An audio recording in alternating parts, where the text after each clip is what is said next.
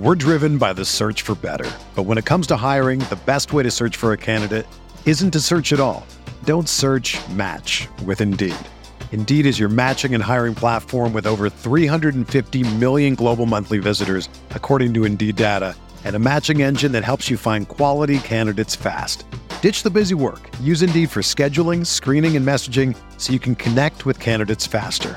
Leveraging over 140 million qualifications and preferences every day, Indeed's matching engine is constantly learning from your preferences, so the more you use Indeed, the better it gets. Join more than 3.5 million businesses worldwide that use Indeed to hire great talent fast. And listeners of this show will get a $75 sponsored job credit to get your jobs more visibility at Indeed.com slash BlueWire. Just go to Indeed.com slash BlueWire right now and support our show by saying that you heard about Indeed on this podcast. That's Indeed.com slash BlueWire. Terms and conditions apply. Need to hire? You need Indeed. Colin Kelly here, the executive producer of the RotoViz Radio Podcast Network and co-host of the RotoViz Overtime Podcast, along with the phenomenal Shawn Siegele.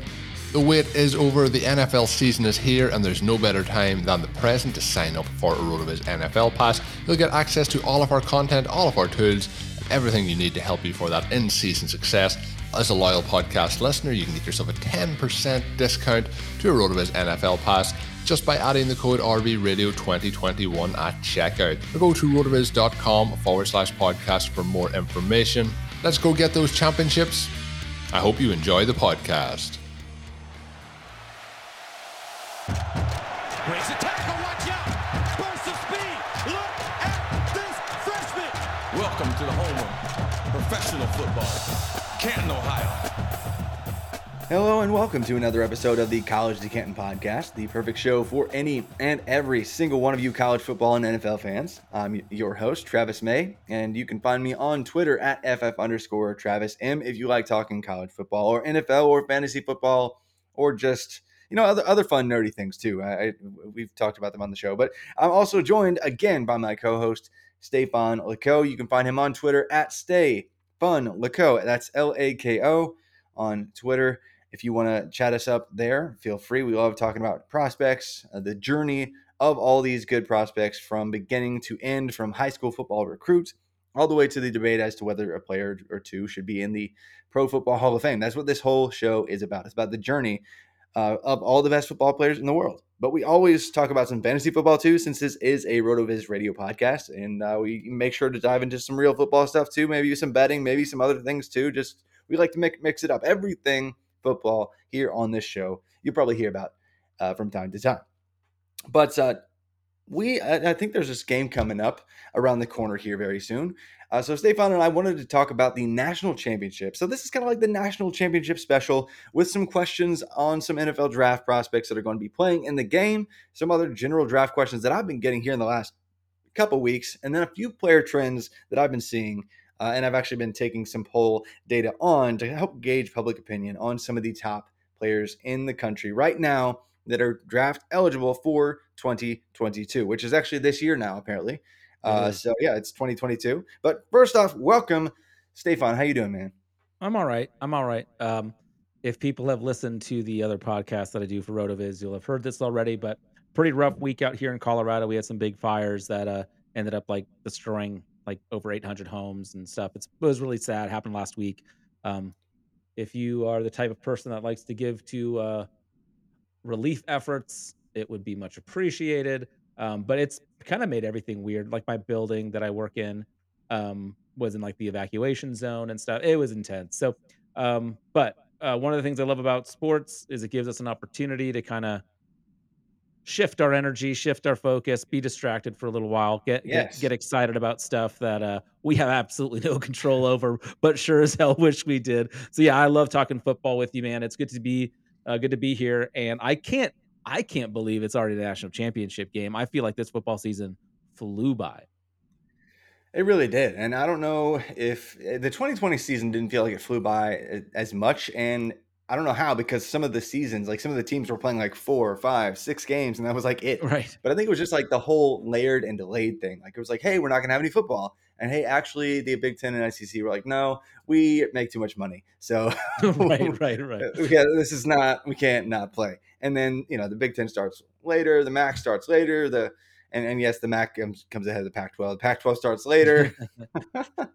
and, I don't know uh, if the Pac-12 got the memo that they were actually continue needing to continue to play. Did you see their bowl yeah. record this year? Oh my god! Yeah, apparently they, they forgot to actually show up for the whole 2021 season for, oh, for the most geez. part. Uh, they, they started off hot though. Oregon beat Ohio State somehow, uh, and oh, then man, got just like pounded by Utah twice. And Utah acted like they were going to beat Ohio State in the Rose Bowl, which was an incredible game. And then remembered that, oh, yeah, we're Utah and uh, mm-hmm. we're playing against a future top five pick in CJ Stroud, as well as a ridiculously stacked wide receiver room that didn't even need their top two players, the second and third best players, according to those players. Which, by the way, I, were you watching the game where the, the actual Rose Bowl, Stefan, where yeah, uh, I think Herbstreit was talking about uh, you know, he, his piece that he did on Chris Olave, Garrett Wilson, Jaxon Smith-Njigba, and uh, he was just asking him, so you know, which one of you is the best? And uh, Chris Olave and Garrett Wilson were like pointing right at Jaxon yeah. Smith-Njigba. It's like this guy, like we're gonna have great careers. We're good. Like they're first round picks, but yeah. this guy's different. And boy, uh, he dropped you know about a bajillion yards. I think over 300 in the Rose Bowl. Has all the single game records uh, and like single season records for receiving yards, receptions for Ohio State. Like it's it's nuts. Rose Bowl records. That guy, man, like he's not even draft eligible. But uh, before we hop into like this year's national championship talk, that was the most ridiculous game on the entire slate of bowls. Like out of all yeah. forty games or whatever. Yeah, uh, for sure. It was like, so fun. If you were going to rank Jaxon Smith-Njigba in this class of wide receivers, if he was eligible this mm. year, where would you take him? That's really hard. Um, I mean, he's going top three. I think so too. I think honestly, I, would he go ahead of Garrett Wilson and Chris Olave in the real draft? I don't know. Like that's what's tricky. Is like Garrett Wilson, we've talked about this. He's my number one. Um, and if he's sitting here pointing at this dude, being like, "No, he's better than me," he's they're better like, than me, guys. Like I've been in the room know. with him for two years. Like this guy is better than me. Especially like coming from wide receivers who they're always like, "No, no, this dude's good, but I'm the best." You know, like that's yeah. the wide receivers mentality. Yeah, and then the two of the guys who are older. yeah. Like no, no, this kid right here, ridiculous. And yeah. uh yeah, I take bad. him right after Drake London. How about that? Okay, fair enough. Okay, we'll, we'll we'll not give away everything that we're going to talk about on the show later on, but let's let's dive in because I know a lot of people are talking about the national championship this week, um, and you know maybe by the time you listen to this, it's going to be after the championship.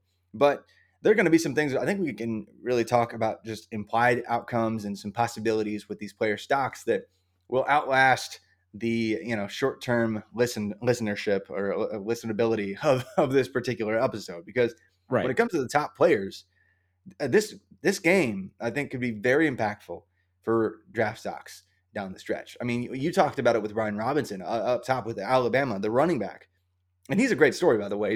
You know, literally from Tuscaloosa. Yeah, he goes to Alabama, yeah. four star guy.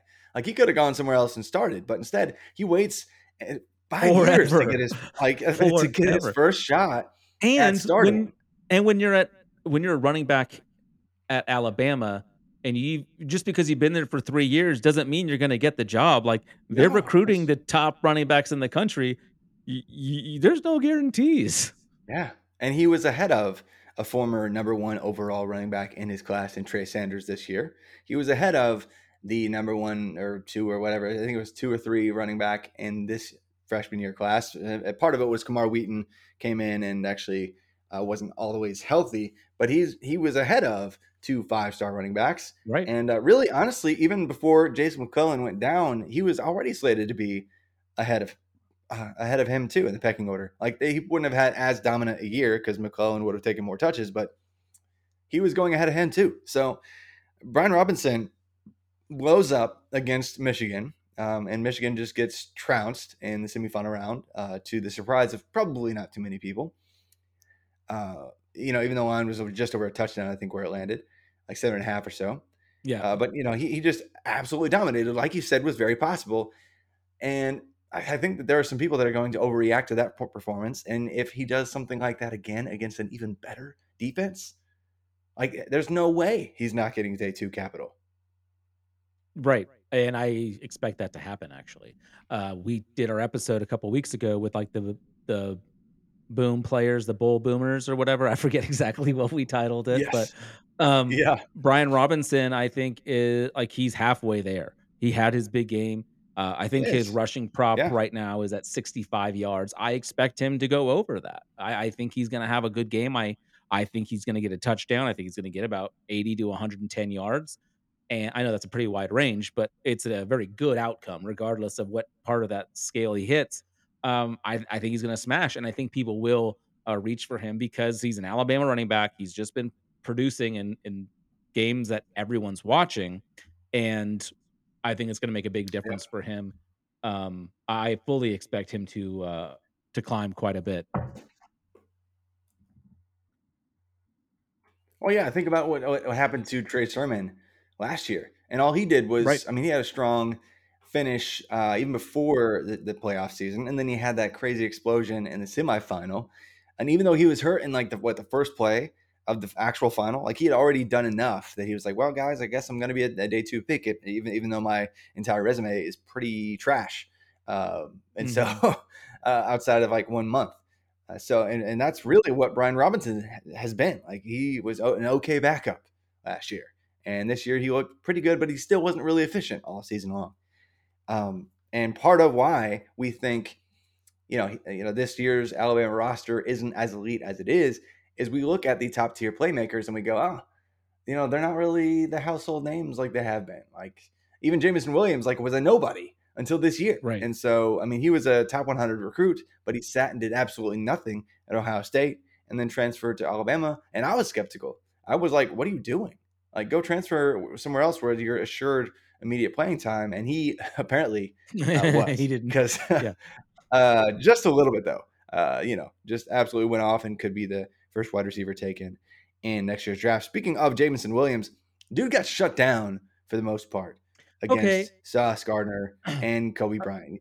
I wanted to talk to you about that because um, you we were texting during the game and you, and you said that, and I was wondering if he was shut down or if they just asked Jameson um, to play the John Metchie role and kind of become their possession receiver, which I think is a poor decision. I'd rather see him bombing it down the field. So I was wondering, do you think it was a change in scheme for for for Alabama, or do you think um, that they they took his lunch money, as Wispay would say?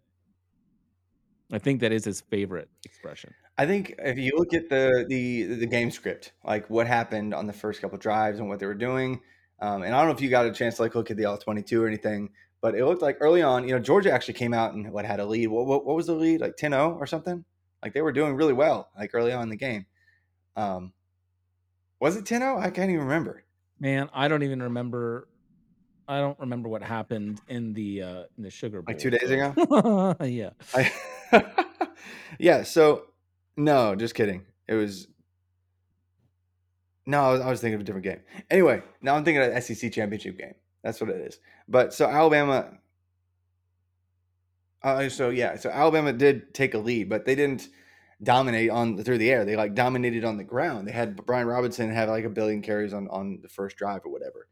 Uh, but even in when they did try to pass, uh, I think what they realized very quickly is that hey, Cincinnati decided Jameson Williams is not going to be the guy to beat us. Um, and even when he would be in close coverage with Coby Bryant or Sauce Gardner, uh, he would have no room whatsoever. Couple passes defended, a couple just miscues early on the game, and then he was just taking like short curls and like short crossers or whatever he could just get his hands on. And just try to try to sit down if they're in zone, just sit there like just you know, and, and nothing over the top. He had six catches or whatever. He had probably nine, ten targets, but uh, you know he didn't really amass amass much production. Didn't have to, but even when the game was still close and they were still passing quite a bit, uh, he was pretty much locked down and had what eight point nine yards per reception or something crazy. So um, I think Georgia. Maybe they don't even have as honestly. They probably don't have as good of corners outside of maybe Derion Ke- Kendrick as Sauce Gardner and Coby Bryant. But if they really choose to bracket Jameson Williams, uh, I wonder how that goes. Yeah. I mean, I think I think Jameson Williams is good enough that if they utilize him, and I think Bryce Young is good enough that if they utilize him like they did um in the SEC championship game, I think he's still going to have. I don't think he's going to put up those same numbers that he did then. And I think that's the game you were thinking about, where Yeah. uh, Georgia came out to that ten that ten nothing. Yeah, um, and then they lead. just So, yeah. completely changed and bombed it out. You know, Jameson Williams had that really ridiculously impressive YAC reception over the middle, Yeah. outrun outran the whole defense. Yeah, that was a different game. But like this again, like if they choose to truly bracket him and just say this is not how you're going to win, is Brian Robinson going to be enough?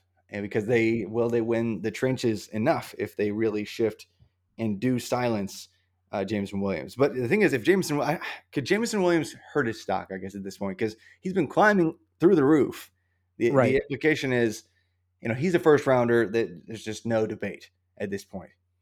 But if, No, we- I- I- he has two games in a row where he's like 8.9 yards per reception, yes, he grabbed seven balls, but okay, whatever. And then they lose the national championship game, and he only has like five catches for 60 yards and no touchdowns. I don't I don't think so. Uh, I think in that instance, uh, more blame will be put on the offensive line allowing too much pressure against Bryce Young because I think that's why it would happen. Um, and maybe that's not actually what you said because you said that they shut like if they shut him down as opposed to um, I just don't think anyone can shut him down on Georgia's defense. Um, and if Bryce Young has time, he'll find him uh, unless they do try to change his role on the team and make him more like, hey, we just want to get you the ball and we'll figure it out. But hopefully they're doing that in creative ways, and I think they will.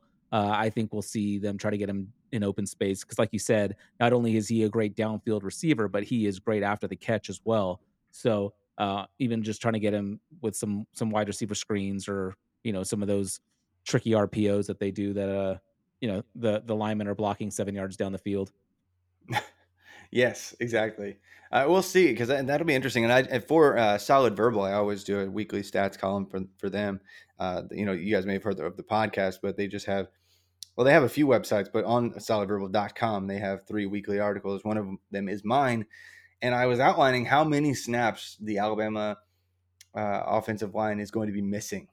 Like they're going to be missing uh, over 2,500 starter snaps uh, from this year. Like they've replaced their center, and he's kind of held down the job. But the right Yeah. guard and right tackle also might be out. And if that's the case, uh, things are going to get tricky on that side of the offensive line. So that might completely change the game. Like they already brought the pressure last time they played. Bryce Young just wiggled out of everything and just made Right. some ridiculous magic plays because, well, he's he's Bryce Young. But if that doesn't happen, um, and I, I don't know, I, I don't think it could really hurt his stock too much. But I think there will be some people that, that are overreacting because people majorly overreacted just this past week to uh, Aidan Hutchinson. Like, Do- whoa, man, he got shipped and shut down. Like, is he really Draft the top people? player? Are you thinking Oh, draft people? Oh yeah, oh yeah. I have not been on Twitter this last week, so I don't Yeah. know where the draft. I don't know where the Twitter uh, community is right now, but uh, they are. Or I should maybe say we are a tad dramatic at times.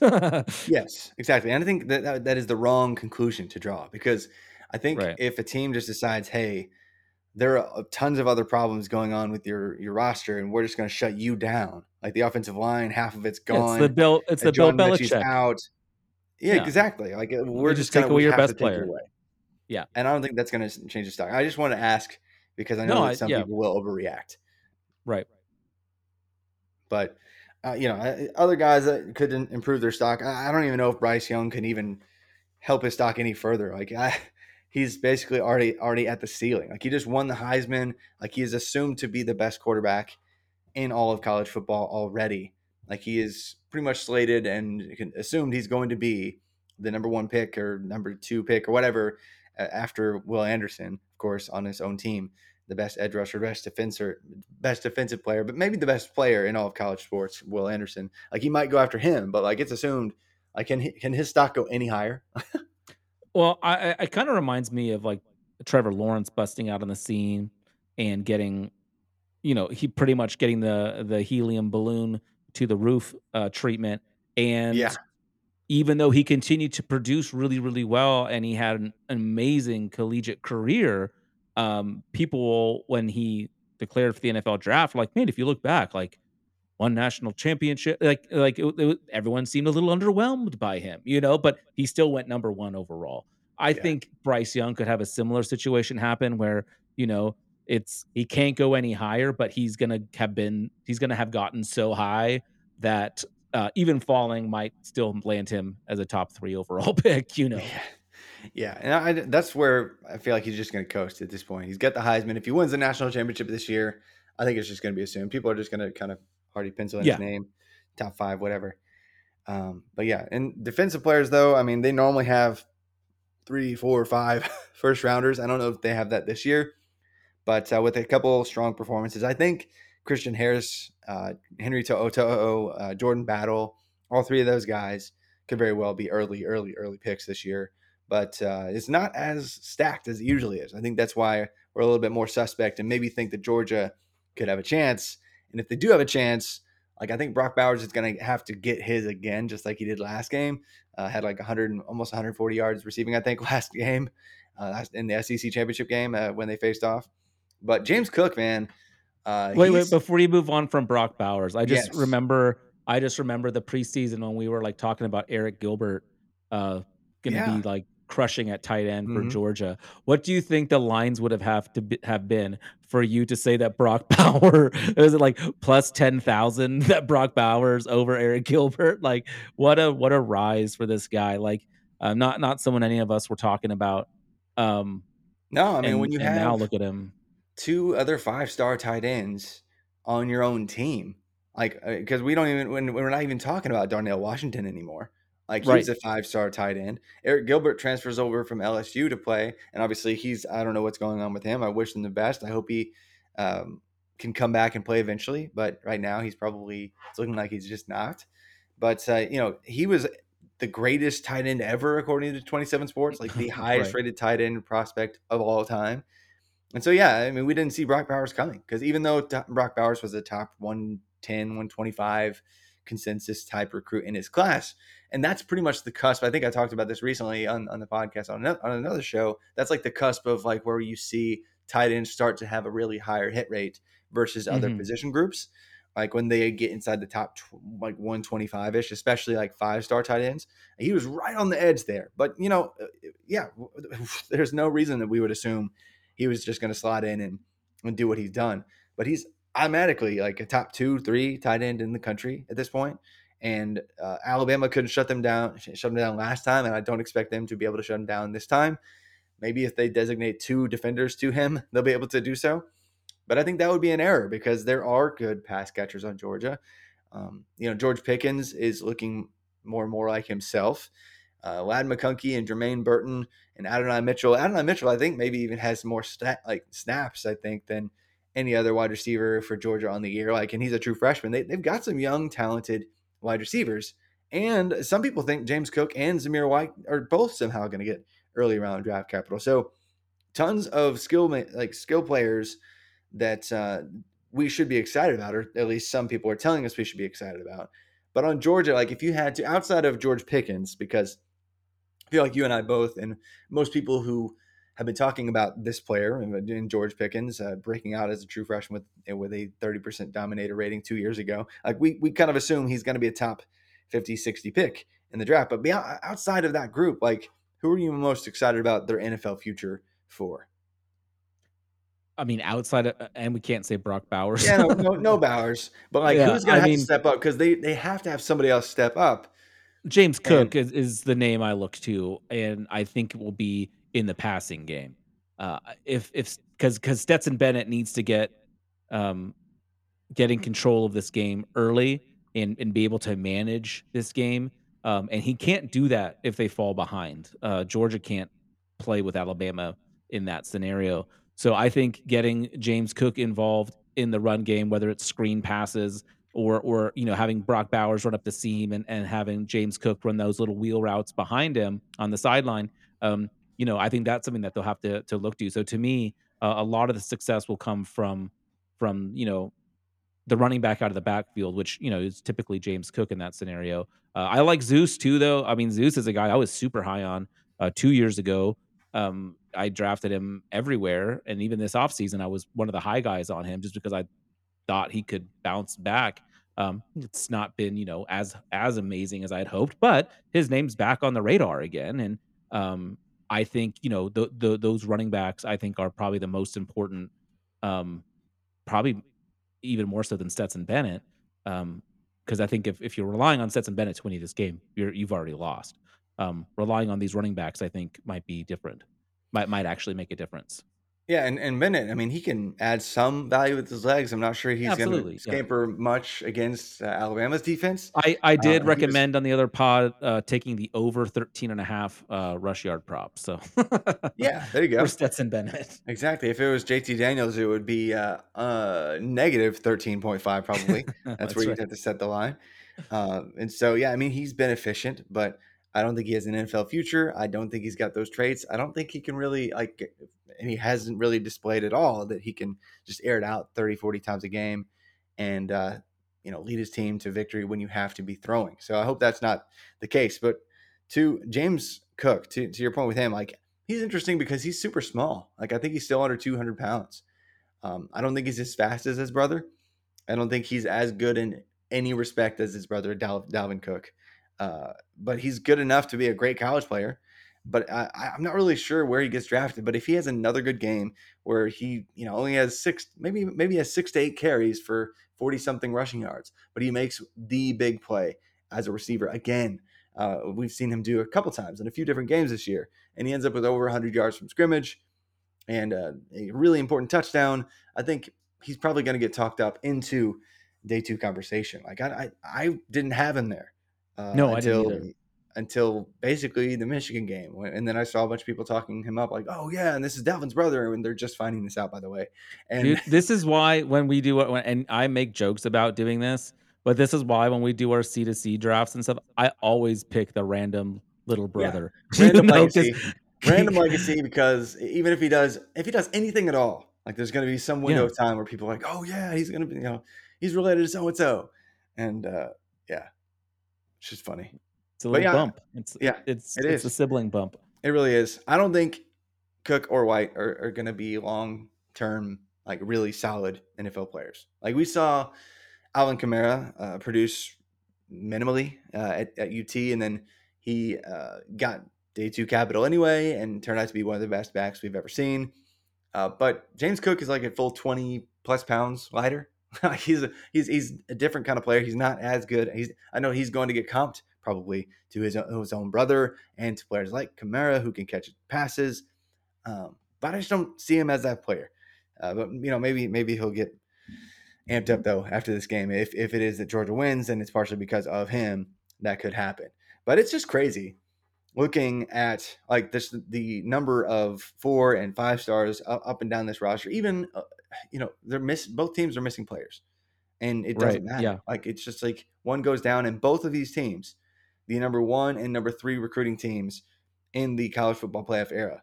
Like Alabama is in the college football playoff era has had 46 five stars that they brought in, 158 four stars. Georgia, That's so that's insane. I mean, that's a silly number. That's a crazy number. And Georgia, 35 five stars, 149 four stars. Like there are only like 12 or 13 schools in the nation outside of these two teams that have in the same span even 100 four stars. And both of these teams have 149 at least. like yeah, it's, it's- insane. uh, the talent gap is just incredible. And, and bravo to Cincinnati for making it to the playoff. Like that was a great story. I wanted them to win, but uh, they never had a chance, and it was evident. And it is that, it's great we have the best two teams that made it. I, I know that a lot of people are probably tired of the SEC dominating, but they have five of the top six best recruiting teams in uh, what in the, the college football playoff era. And after this year's class, Texas A&M will move up into the top six or seven as well. So they'll actually have six of the top seven recruiting schools Yeah, insane. in, it's just in insane. nation. And so, like when that's happening, you're going to have the SEC making it to the playoff every year. Like whether it's LSU or or uh, somebody else is going to make it to the playoff, even if it's not Alabama or Georgia. So, but anyway, I, I, I, we should probably move on. But anyway, on on the other side, I am going to talk about some questions that I've been getting on draft season on this 2022 class. We just had a mock draft uh, on the last show, but even since then, I've had questions on that show. Um, and so want to get to those.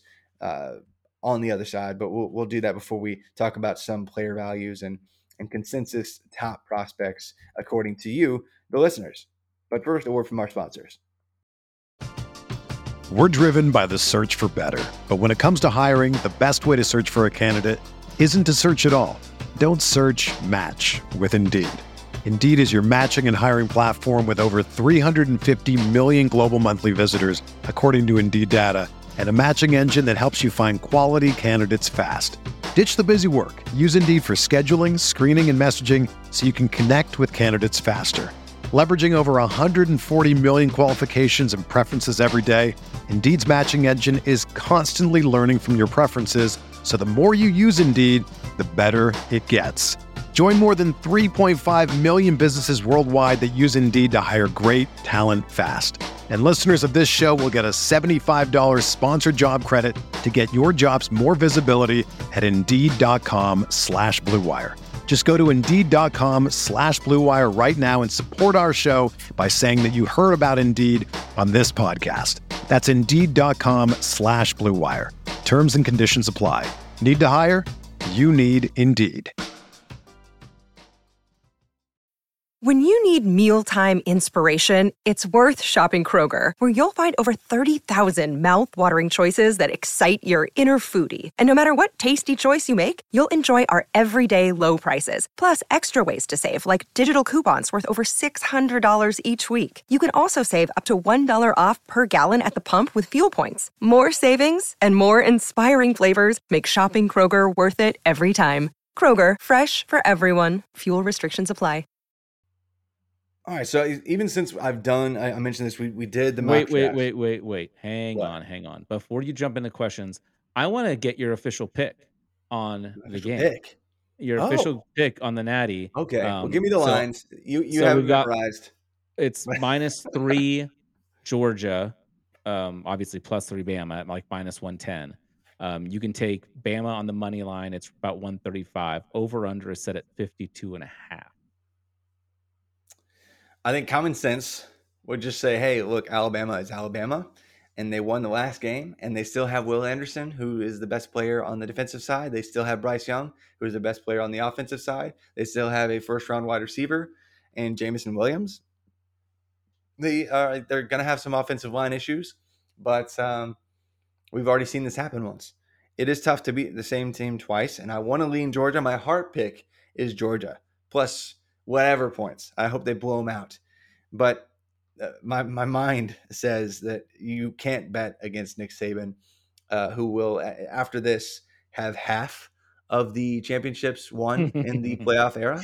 Oh, that's so Uh, so that's just that's just silly. Um, so yeah, I think both rosters are stacked. I just don't think anyone in the secondary for Georgia, the front seven or six or seven, whatever, is incredible. I don't think they have an answer. Like we, we were talking about earlier, I, I don't think Jameson Williams actually gets shut down. Like I just he's gonna bust one or two, Right. and it's gonna be the dagger that does it.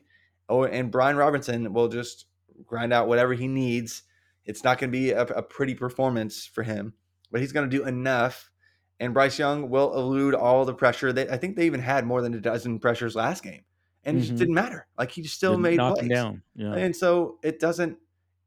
Yeah, I, I just can't bet against Alabama. So you're taking Bama plus It- three or Bama and you're money giving line? uh, both. Yeah, I'll, I'll sprinkle that money line.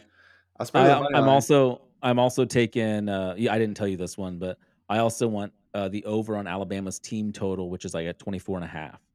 Uh, so I Oh, yeah. already bet oh that. yeah, smash that over. yeah.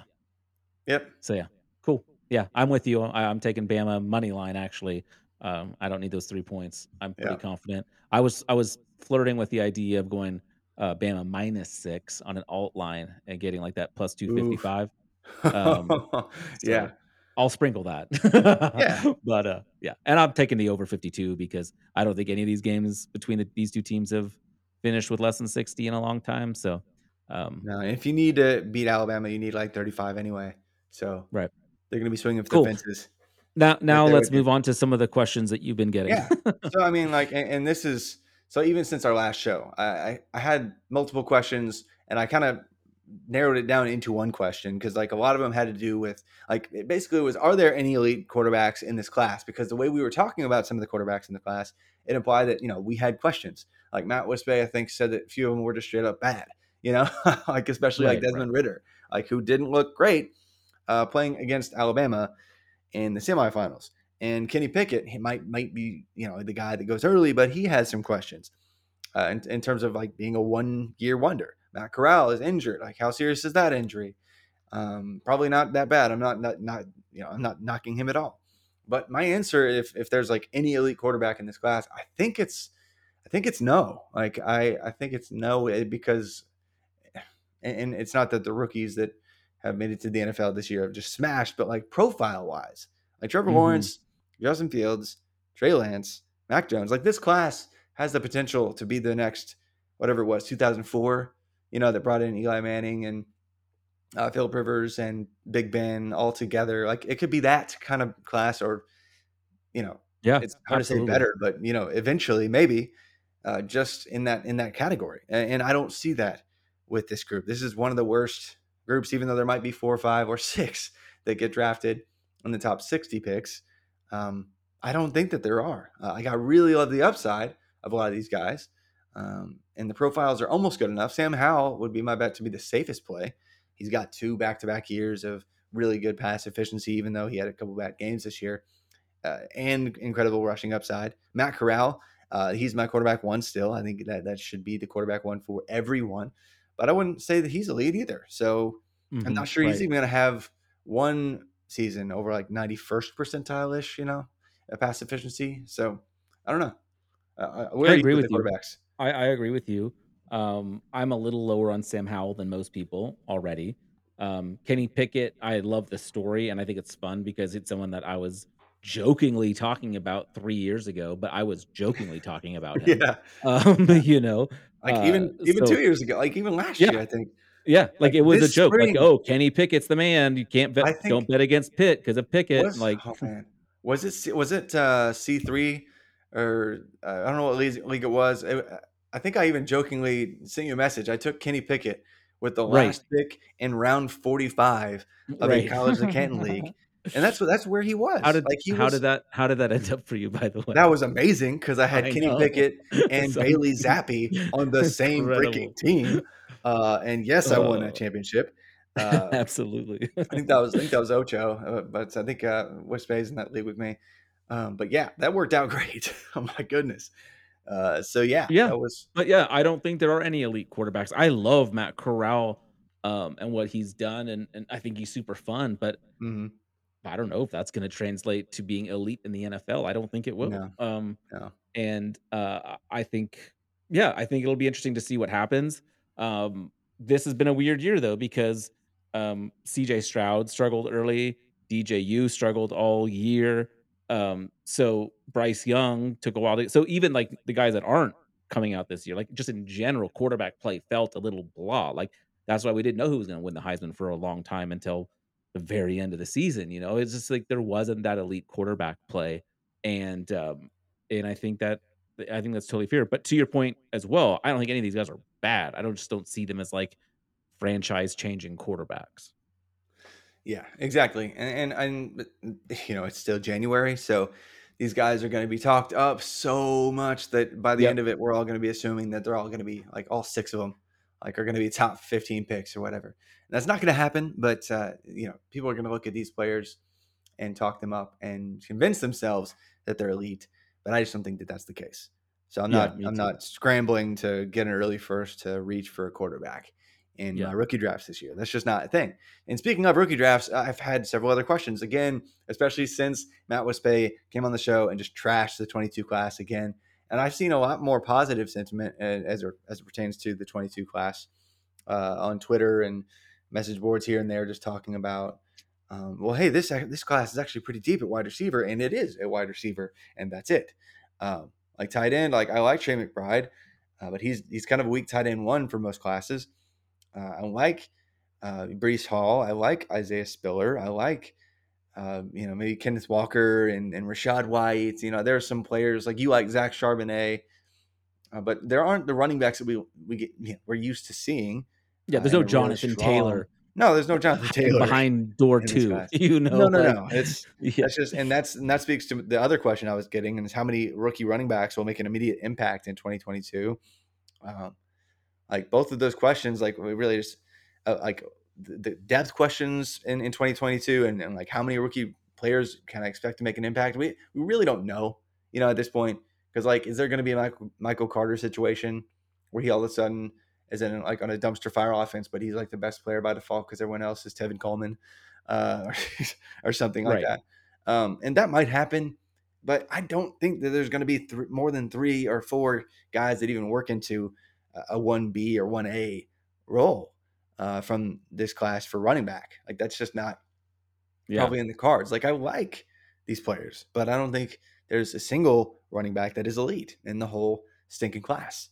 And that's a bummer because like I don't think that there's going to be a first round running back in this group. I, I think the first running back will probably go because somebody will get antsy and get reachy around pick 40, you know, and, and that's Mhm. okay. And that's okay. Like there are really good top 50 plus picks uh, that pan out, especially in, in today's day and age when, when teams are realizing, oh yeah, we don't have to invest the capital in that position as much. But I, I don't know. Like, where are you with the running backs in this class? Oh, I agree. I think I am probably higher on Breece Hall than than you or or Matt. Uh, I, I like him quite a bit. Not so much what he put up. I mean, he put up great numbers this year. I think last year maybe it had more of an impact because Iowa State was playing Yeah. well as, as well, um, Mhm. and their offensive line was was mauling, and he just took over. Ga- he, he took over games and and brought them a lot of success um, from a wins and loss perspective.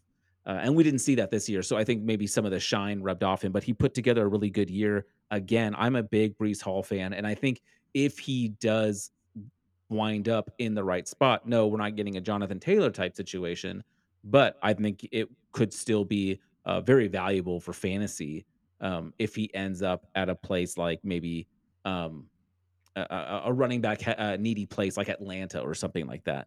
Um, I could see him having a lot of success um, just because he would be the most talented person there, and I assume he will be the first running back taken. So, so Breece Hall is the one guy.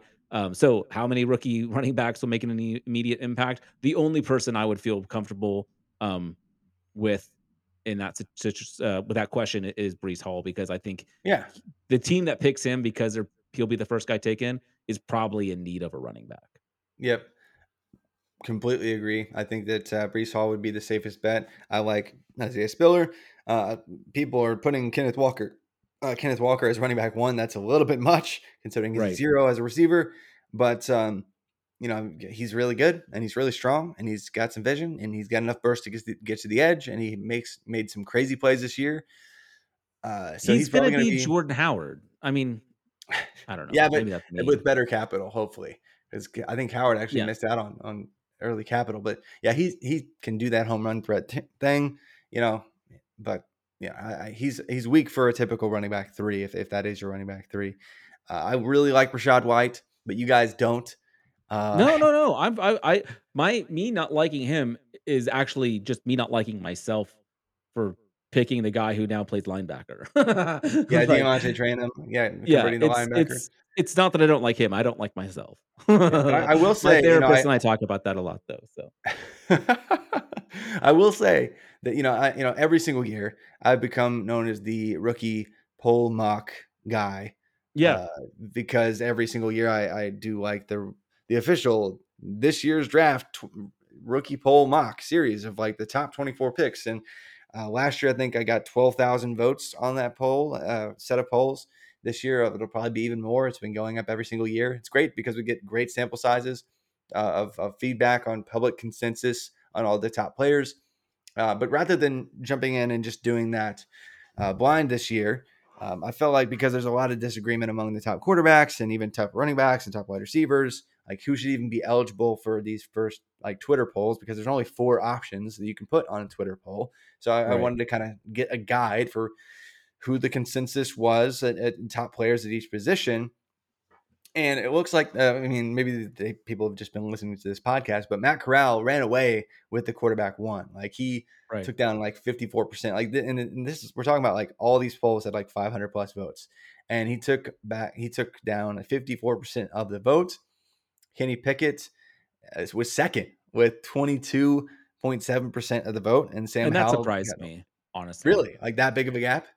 No, no, no. I'm sorry. It's surprising that Kenny Pickett uh, beat out Sam Howell.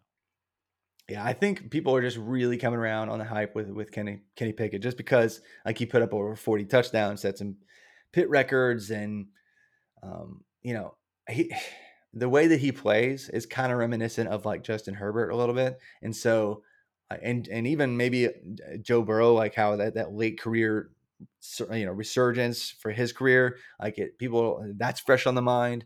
And so Mhm. because those two hot names uh, are what everybody wants in the NFL right now.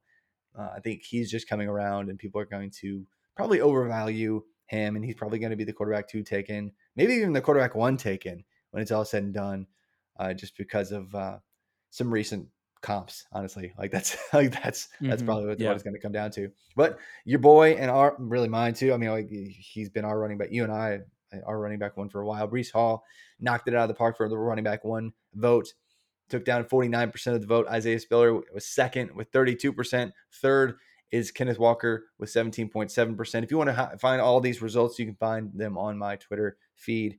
I did these uh, polls on December 28th, by the way. Uh, wide receiver one was surprising, though, at least uh, in terms of how badly he he won the, the consensus wide receiver one vote. Like 685 people voted, and he he took down almost 60% of the vote. Treylon Burks, wide receiver, Arkansas, for the consensus wide receiver one. Yeah, and then I already said at the top of the show, like Garrett Wilson's mine. So uh 685 what my one vote obviously was not significant enough not to enough. make a chance. but uh yeah, I, I I selected Garrett Wilson. Uh and then I refused to vote on any more wide receiver uh polls that you put out because I was so angry. so Well, these hey. people don't these Hey, people Garrett Wilson did win in a landslide the wide receiver two vote, though. Right, Like okay, once. Burks was off the board, then Wilson took down 61% of the vote uh, in the two slot. So it Yeah. seems like there's a very clear, at least by consensus right now, wide receiver one and wide receiver two, Treylon Burks and Garrett Wilson. Um, but after that, it gets kind of confusing. But at tight end, I found it very interesting. The, the Jalen uh, Jalen Wydermyer, Texas A&M, and Trey McBride, uh, Colorado Colorado State. Uh, McBride is my tight end one. Wydermyer was just kind of riding hype that he had for a couple seasons already, being an SEC tight end and being productive. But he took down 42.9% and won the tight end one vote, but he only won by 1% over Yeah. McBride. Like, and Yeah. likely, I, it was Isaiah Likely and Charlie Kolar were the other two names on the board, and uh, they got very little votes. Uh, Right. So, and they should and they shouldn't have. Like you yeah. it this uh this should have been a highly you know a, a two a two horse race Two- as they yeah. uh, i won't say a two racehorse, but i don't think that's right at all No. um i voted mcbride on this one um but i wasn't surprised to see Wydermyer. he ha- does have that that name recognition and he's he's just he's on tv more and he's scored Mhm. um, he's he's scored some very impressive touchdowns. He's a he's a great red zone threat. Uh, but not not as I mean, especially not this season, but the year before when they had competent quarterback play. Um, Yeah. so yeah, I, I wasn't surprised to see him take this one down. I mean, take Yeah. it down. He got one one point one percent more than Trey McBride. So, Yeah. uh, but, But, and, he- and McBride was winning for like the majority of the poll. But then when I did the tight tight end two de- debate, uh, that poll, Trey McBride took down 71% of the votes. Mhm. Yeah, It was just ridiculous. So there is a clear drop off. I think when I do the, the, the rookie poll series, I think the only two tight ends that I'll introduce ever in that poll uh, will be near the end of round two. Uh, and then there'll be Trey McBride and, and Jalen Wydermyer probably, it was just because it was a clear landslide. But the wide Yeah. receiver depth, I didn't even go as far as I could. I just wanted to kind of see where people were on like the top seven ish hmm uh, yeah, in this crew. Uh, but like it was clearly Treylon Burks, clearly Garrett Wilson. And then once we got down to the wide receiver uh, three debate, it was a little bit closer, but not really. I mean, uh, Drake London still won kind of in a landslide. Jameson I was Williams. so I was surprised that Jameson Williams didn't. I actually would pick uh, Drake London ahead of him too, but uh, just with what Jameson has done this year, I just thought people would be all about it. yeah. And it seems like consensus is still not quite caught up uh, on where Jameson Williams is probably going to be drafted. Like he's probably going to be drafted top 10, top 15. Um, and so you know, right now, uh, maybe maybe analytics Twitter was voting on this some too because his production Yeah. profile won't be good until this season. Um, right. But yeah, Drake London was in the, the wide receiver three spot. Uh, and then uh, four was clearly Jameson Williams. And then after that, it seems like Chris Olave uh, was slotted in around five. And then six and seven were probably Jahan Dotson or David Bell, um, based on the, the voting that uh, I, I, did there. But I found it really inter- intriguing because, uh, and that's probably the, where the, the first tier ends for wide receivers for me. But there was just Yeah. so much agreement uh, and, and big tier breaks among the top wide receivers that, that confused me a little bit. Yeah. Um, but it but definitely again seems that there's a very clear top three at running back too because it was Breece Hall by a mile and then it was Isaiah Spiller by uh, quite a bit. Like I think he took down 67% of the vote for running back two, and then Kenneth Walker ran away with the running back three, like even more so. Like I mean, Rachaad White, Kyren Williams, Zach Charbonnet all got single digit percentage points of, of the vote Pretty surprising. when facing off against Kenneth Walker for running back three. Like there was just like, holy cow, there's a really hard tier break. And so uh, m- most classes, I feel like there's there's at least more of a conversation when, when Yeah. we, we get down to running back three, but there's just not that. And I think that speaks to the perceived depth at that position. Absolutely. And I I think I think Kyren Williams will get a bit more um, love throughout the offseason here. Um, I think he it, it might one of the he might I don't, know go. It's these guys with the, the, the name recognition. Kenneth Walker like was in the Heisman race, you know, yeah, like people just know uh, him. the fact that the fact that he can't or not can't catch the fact that we don't know what he can do in the passing game uh, hasn't scared people off because they just remember seeing him on Sports Center or whatever. yeah, Um, exactly. Yeah, yeah.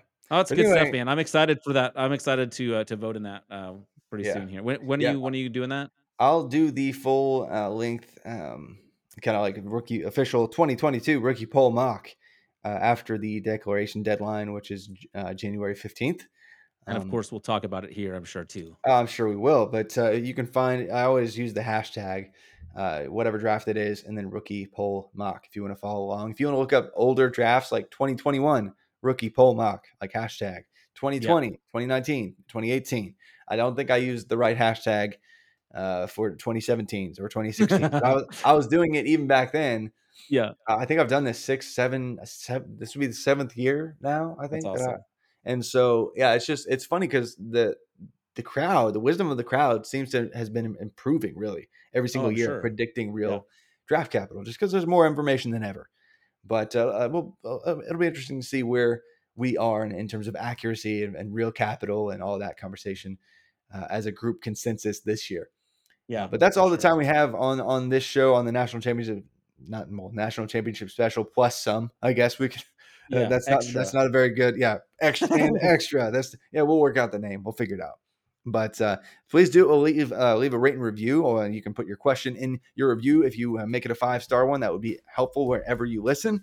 Uh, we'll be covering tons of NFL and college football goodness in the offseason. Lots of NFL draft talk uh, for the 2022 class coming up. But we'll, we'll take a look even further into the future with 2023, 2024, 2025. Why not? Uh, Let's do it. yeah, why, why not? You know. But uh, again, you can find me on Twitter at ff underscore Travis M. You can find Stefan at Stay Fun Lako L A K O on Twitter as well.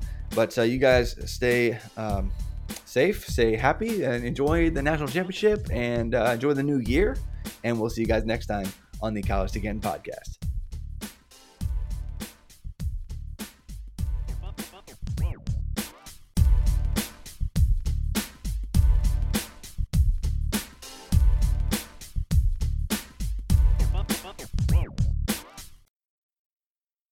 Everyone is talking about magnesium. It's all you hear about. But why? What do we know about magnesium? Well, magnesium is the number one mineral that 75% of Americans are deficient in.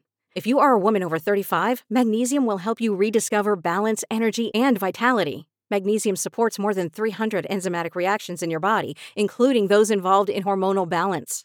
From functional medicine doctors to mental well being and female hormone experts, we all know that magnesium is the one mineral to improve all aspects of well being and health. But which one? Magnesium Breakthrough from Bioptimizers. the trusted choice recommended by leading experts with seven best absorbed forms of magnesium to ensure your body receives the support it needs for overall well-being. Go to bioptimizers.com slash balance today and use code BALANCE10 for 10% off. Support your journey to wellness at B-I-O-P-T-I-M-I-Z-E-R-S dot com forward slash balance. Magnesium Breakthrough from Bioptimizers, your foundation to optimal health and vitality.